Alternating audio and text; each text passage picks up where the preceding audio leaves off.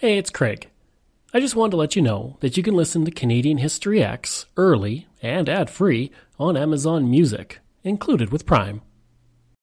When you need mealtime inspiration, it's worth shopping Kroger, where you'll find over 30,000 mouth-watering choices that excite your inner foodie. And no matter what tasty choice you make, you'll enjoy our everyday low prices, plus extra ways to save, like digital coupons worth over $600 each week. You can also save up to $1 off per gallon at the pump with fuel points. More savings and more inspiring flavors make shopping Kroger worth it every time. Kroger, fresh for everyone. Fuel restrictions apply.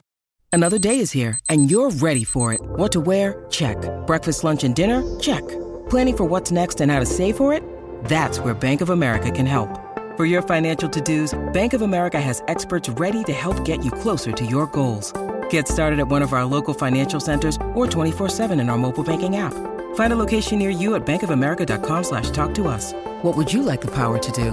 Mobile banking requires downloading the app and is only available for select devices. Message and data rates may apply. Bank of America and a member FDIC. Greetings and welcome to another episode of Canadian History X. If you'd like to support the podcast, you can for as little as $3 a month. Just go to patreon.com slash CanadaEHX. You can also donate to the podcast by going to CanadaEHX.com and clicking donate. Don't forget, I have two other podcasts out there From John to Justin, which releases every single Friday, and Canada's Great War, which releases every single Sunday. If you like, you can email me at craig at canadaehx.com. You can find me on Twitter. My handle is Craig Baird, C R A I G B A I R D. And you can find me on Instagram. Just go to Bairdo37. Today I'm looking at the history of Spruce Grove, Alberta. It's actually right next door to the community where I grew up. So I've spent many, many times in Spruce Grove, and it's a really interesting community. As usual, when I go through the history of a community, I'm not going through a chronological history, but looking at various aspects of its history that I find interesting. So, let's begin. The Indigenous. For centuries, the Indigenous lived in the area of Spruce Grove, moving through with the seasons depending on the game that was in the area. The Cree occupied much of the land, as did the Sarcee people, long before Europeans began to arrive.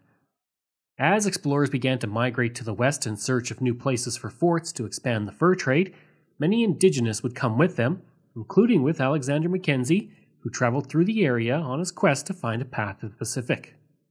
Some of the Iroquois would come out west, including a man named Louis Calahoo, who came out west with his brother and their families in the 1820s while he was working for the Hudson's Bay Company.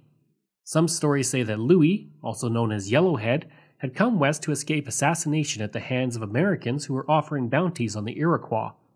Michel Calahoo, the son of Louis, would become the leader of his nation in the area, and the Michel Indian Reserve would be named after him, which was located just north of Spruce Grove.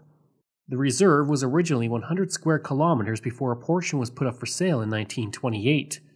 In 1958, the rest of the reservation was discontinued after the band was enfranchised under Section 112 of the Indian Act. That amendment would eventually be repealed due to claims of discrimination. The Michel Band was the first in Canada to enfranchise under the Act, and there's now a call for the 700 plus former members of the reserve to be reinstated under the Act. Through the years, Indigenous artifacts have been found, including arrowheads, flints, and much more.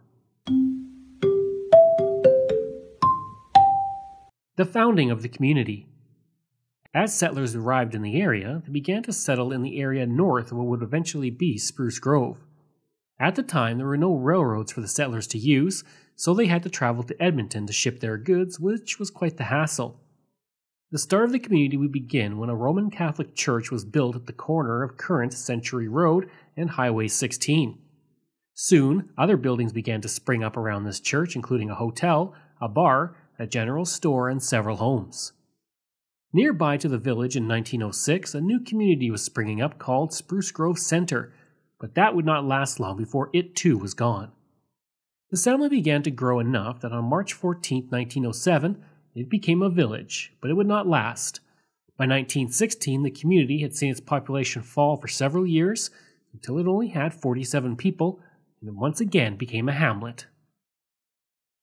In August of 1908, the Grand Trunk Pacific Railway grade came through and the rails were added soon after. A railway station was built just west of the community, and it was the placement of the station that would have an influence on where the permanent location of Spruce Grove would be. In 1912, the railway company surveyed a location north of the highway for the permanent location of the town. Before long, the residents of the old town site realized that they would need to move the entire town. On July 26, 1912, the hotel was moved to the new town location, while several other buildings were moved as well. Other buildings were dismantled and used to build new buildings within the permanent town site, but some remained in their original location. Metcalf General Store was left standing in its original spot, and by 1922 was being used to store hay before it was demolished for good. Over the coming years, Spruce Grove would continue to grow thanks to its location next to Edmonton. As a bedroom community, it would become a village almost 40 years after it dissolved its village status, originally on January 1, 1955. On January 1, 1971, the village of Spruce Grove became the town of Spruce Grove, and on March 1, 1986, the town became a city. Today, 34,000 people live in Spruce Grove, and it's the ninth largest city in Alberta.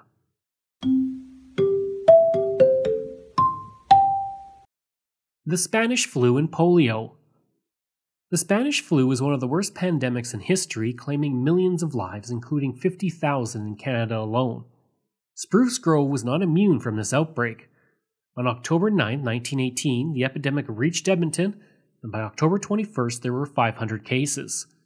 By the end of the month, the city had 7,000 cases, and would reach Spruce Grove around the same time.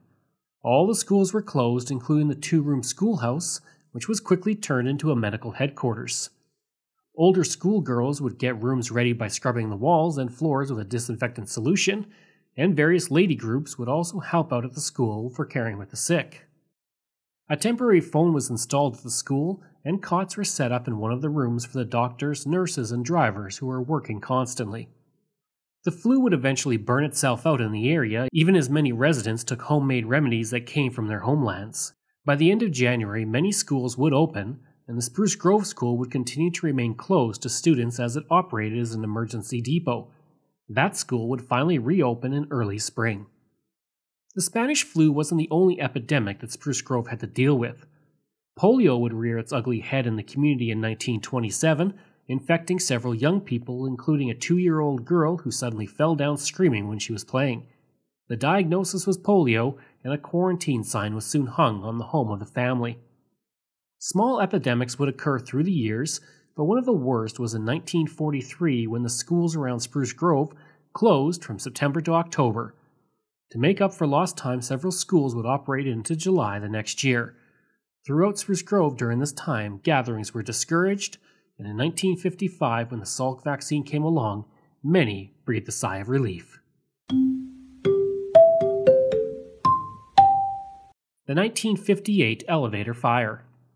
Spruce Grove, unlike many other communities, does not have a large history of terrible fires, but that doesn't mean they didn't happen. In this episode, I will cover two that had an impact on the community. On June 18, 1958, flames tore through two of the grain elevators as well as the annex connected to one of the elevators. The Spruce Grove Fire Department and the Stony Plain Fire Department both raced to fight the flames, and traffic on Highway 16A was detoured so that fire hoses could be strung across the highway. The fire was first seen around 5:15 a.m. by a trucker driving through the area, and by 5:40 a.m., one third of the elevators had burned away. At this point, one side of the west elevator collapsed onto the other elevator as the buildings were only a few feet apart. At the time of the fire, the elevators contained about 90,000 bushels of grain, and 100 people gathered around to watch the buildings burn. Thankfully, a north wind pushed the flames away from the community itself, sparing many buildings. At the nearby train station, one employee spent the day wetting down the shingles to prevent the fire from spreading towards it. Cecil Enos, who had worked for the Alberta Wheat Pool for 31 years, arrived soon after the fire was reported and ran into an elevator saving some delivery permits for farmers, but most of the papers and documents were lost, as was all of the grain. One of the elevators was one of the oldest west of Edmonton, built in 1917, and the other was much newer, built in 1953. A subsequent investigation found that the fire likely started in the old elevator. I'd like to take a break away from the episode for a second to talk about Xplornet. I spent most of my life living in rural areas in Canada, and I remember the days of dial up internet and spotty high speed service. For the past three years, I have been a customer of Xplornet, and I can honestly say that it is the best rural internet I have ever had.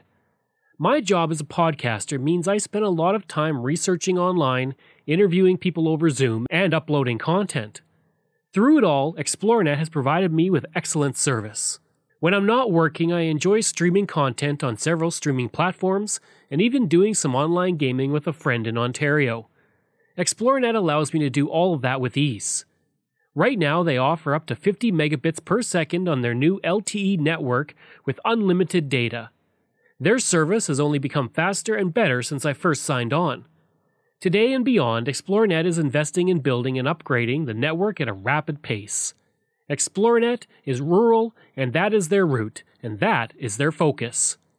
For more information about rural internet options in your area, go to xplornet.com or call 1 866 285 2253.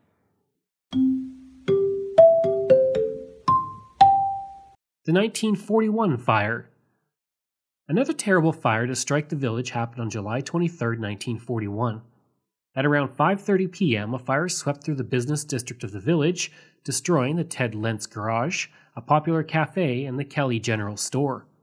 All three buildings were burned to the ground, while a two-story brick building was heavily damaged. That building was valued at $3,500 and the damages totaled 2000 the fire also left three families homeless. The fire was bad enough that five Edmonton firefighters under Fire Chief McGregor came out to aid the Spruce Grove Fire Department in their fight. In order to fight the fire, a huge bucket brigade was created that hauled hundreds of pails of water from the wells to be poured on the fire. One of the reasons that the fire was able to destroy three entire buildings was that Spruce Grove was one of the few towns around Edmonton that had not agreed to receive service from Edmonton's fire department. Thankfully, the Edmonton Fire Department still came to help. The fire had started in the garage of Ted Lentz when there was an explosion and two carloads of binder twine. Lentz was thrown against the wall and flames began to shoot up around him. Roughly 50 cars that were driving through the highway also stopped on the highway and then began to help in any way they could to mitigate the damage from the fire. The moonshine industry. When someone thinks of moonshine, they probably think of Appalachia and rum runners in the 1930s, but Spruce Grove also had its own thriving moonshine industry, at least for a while. One story tells of a farmer who lived north of Spruce Grove and had a still that he used to make his own moonshine. One day it exploded and blew him out the window in the process. Another farmer nearby also wanted to make his own moonshine. To do so, he went down into his well and cut away part of the wood cribbing, where he dug a room. In this cave, he rigged up a pipe into the water tank heater above ground so that smoke would go into the water heater. If anyone saw the smoke, they would assume that it was a fire in the heater of the tank to warm the water for the cattle. The one thing he didn't count on was his hired man. The man knew about the still, and after the two men got into an argument, the hired man went to the police and told them about the still. The farmer was promptly arrested in the process. Smuggling was also a profitable pastime during the Prohibition years of Alberta. Liquor could be brought in by permit from Saskatchewan in 1918 during the Spanish flu pandemic. The station agent would develop his own system that, if the name on the permit for the alcohol was wrong, as some names were misspelled, he would not allow the person to have the alcohol. He then kept it for himself and sold it for a high price. It's estimated that in the process he sold 200 bottles. Sometimes moonshine was just found out in the areas around Spruce Grove. One time, men were working along the road allowance near the village and burning brush. Behind a tree, they found a jug of moonshine, and they thought about drinking it, but decided that it was likely poisoned in some way. They decided to throw it onto the burning brush, and when they did, it exploded and burned rapidly, which showed the men that it was likely pure alcohol, and it was better they didn't drink it.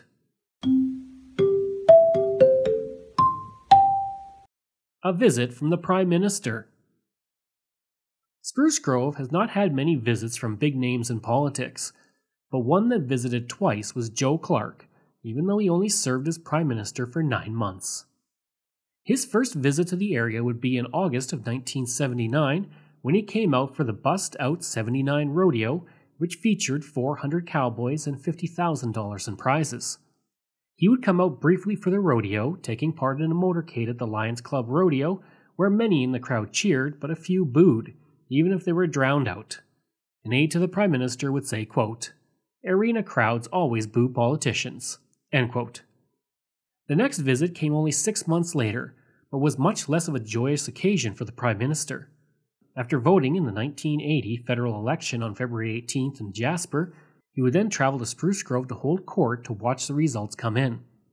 Unfortunately, it was not a time to celebrate for Joe Clark, who would see his time as Prime Minister come to an end in a bitter defeat to the Liberals and Pierre Elliott Trudeau. If you're interested in stories about Prime Ministers, I encourage you to check out my other podcast, From John to Justin, where I look at every single Prime Minister from Sir John Macdonald all the way up to Justin Trudeau. This week, releasing my episode on Stephen Harper. Grant Fuhr. Spruce Grove has a history of creating great athletes, including gold medalist Jennifer Heil, but the most famous is without a doubt Grant Fuhr.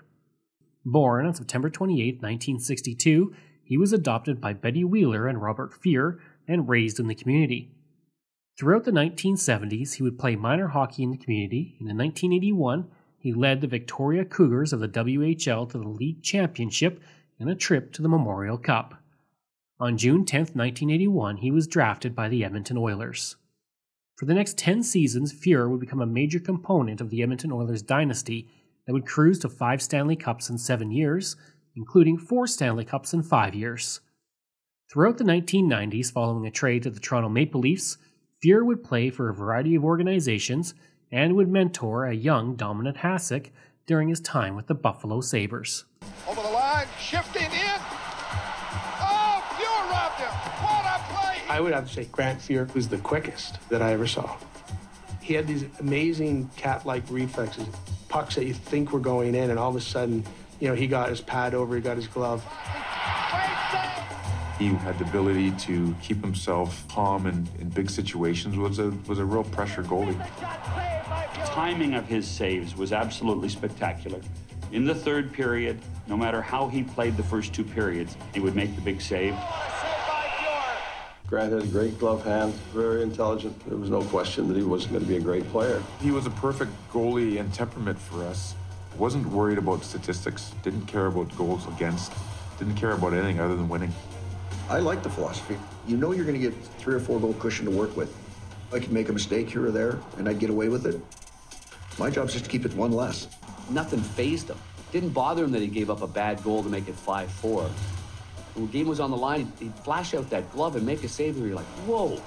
And then here come the Oilers. We come in after the second period, and we were down 4-2. It didn't matter to who. You'd look around the room and say, guys, they're not getting any more. So my eyes would go, bing, and we go win the game 7-4. We were all young. We all kind of meshed at the same time. The guys, you were closer to them than you were your own family almost. On September 6, 2000, Fuhr would announce his retirement from the NHL. Over the course of his career, he would play in six All Star games and win the Vezina Trophy as the top goalie in the NHL in 1988. In 1998, he was ranked as the 70th greatest hockey player in NHL history by the Hockey News, and his number 31 was retired by the Edmonton Oilers on October 9, 2003. That same year, he became the first black NHL player to be inducted into the Hockey Hall of Fame, and he was also the first black NHL player to win the Stanley Cup, which he did five times. Fuhr also won the Canada Cup twice in 1984 and 1987. During his career, Fuhr would also set several records, including most assists and points by a goaltender with 61, the longest unbeaten streak by a goaltender from the start of the season with 23, the most assists in a single season by a goaltender with 14, the most games played by a goaltender in a single season with 79, and the most consecutive appearances in a single season by a goaltender with 76. In his 868 games in the NHL, he would record 403 wins, 295 losses, and 114 ties. I hope you enjoyed that episode and my look at Spruce Grove, Alberta. If you did, please leave a rating and review. If you like, you can reach me through email at craig at canadaehx.com. You can also visit my website where you'll find hundreds of articles on Canada's history as well as all my podcast episodes. Just go to CanadaEHX.com. And don't forget you can support the podcast through Patreon. There are multiple tiers to choose from, all with great benefits. You can support the podcast for as little as $3 a month, just like all of these wonderful patrons have, and I apologize if I mispronounce any names. Randy Hayden, Doug Campbell, Reg W., Deborah Carlson, Francis Helbling, Randall McCallum, Diane Wade, Lorianne Kirby, Gary Dolovich, Nick Zinri, Shannon Marshall, Clinton Martinez, Dimitri Shove, Aaron O'Hara Myers, Robert Dunseith, Todd Casey, Catherine Roy, Luke S., J.P. Bear, Jason Hall, Phil Maynard, and Iris Gray. If you want, you can find me on Facebook. Just go to facebook.com slash Canadian History X. You can find me on Twitter. My handle is Craig Baird, C R A I G B A I R D. And you can find me on Instagram. Just go to Bairdo37. Thanks. I'll see you again next time.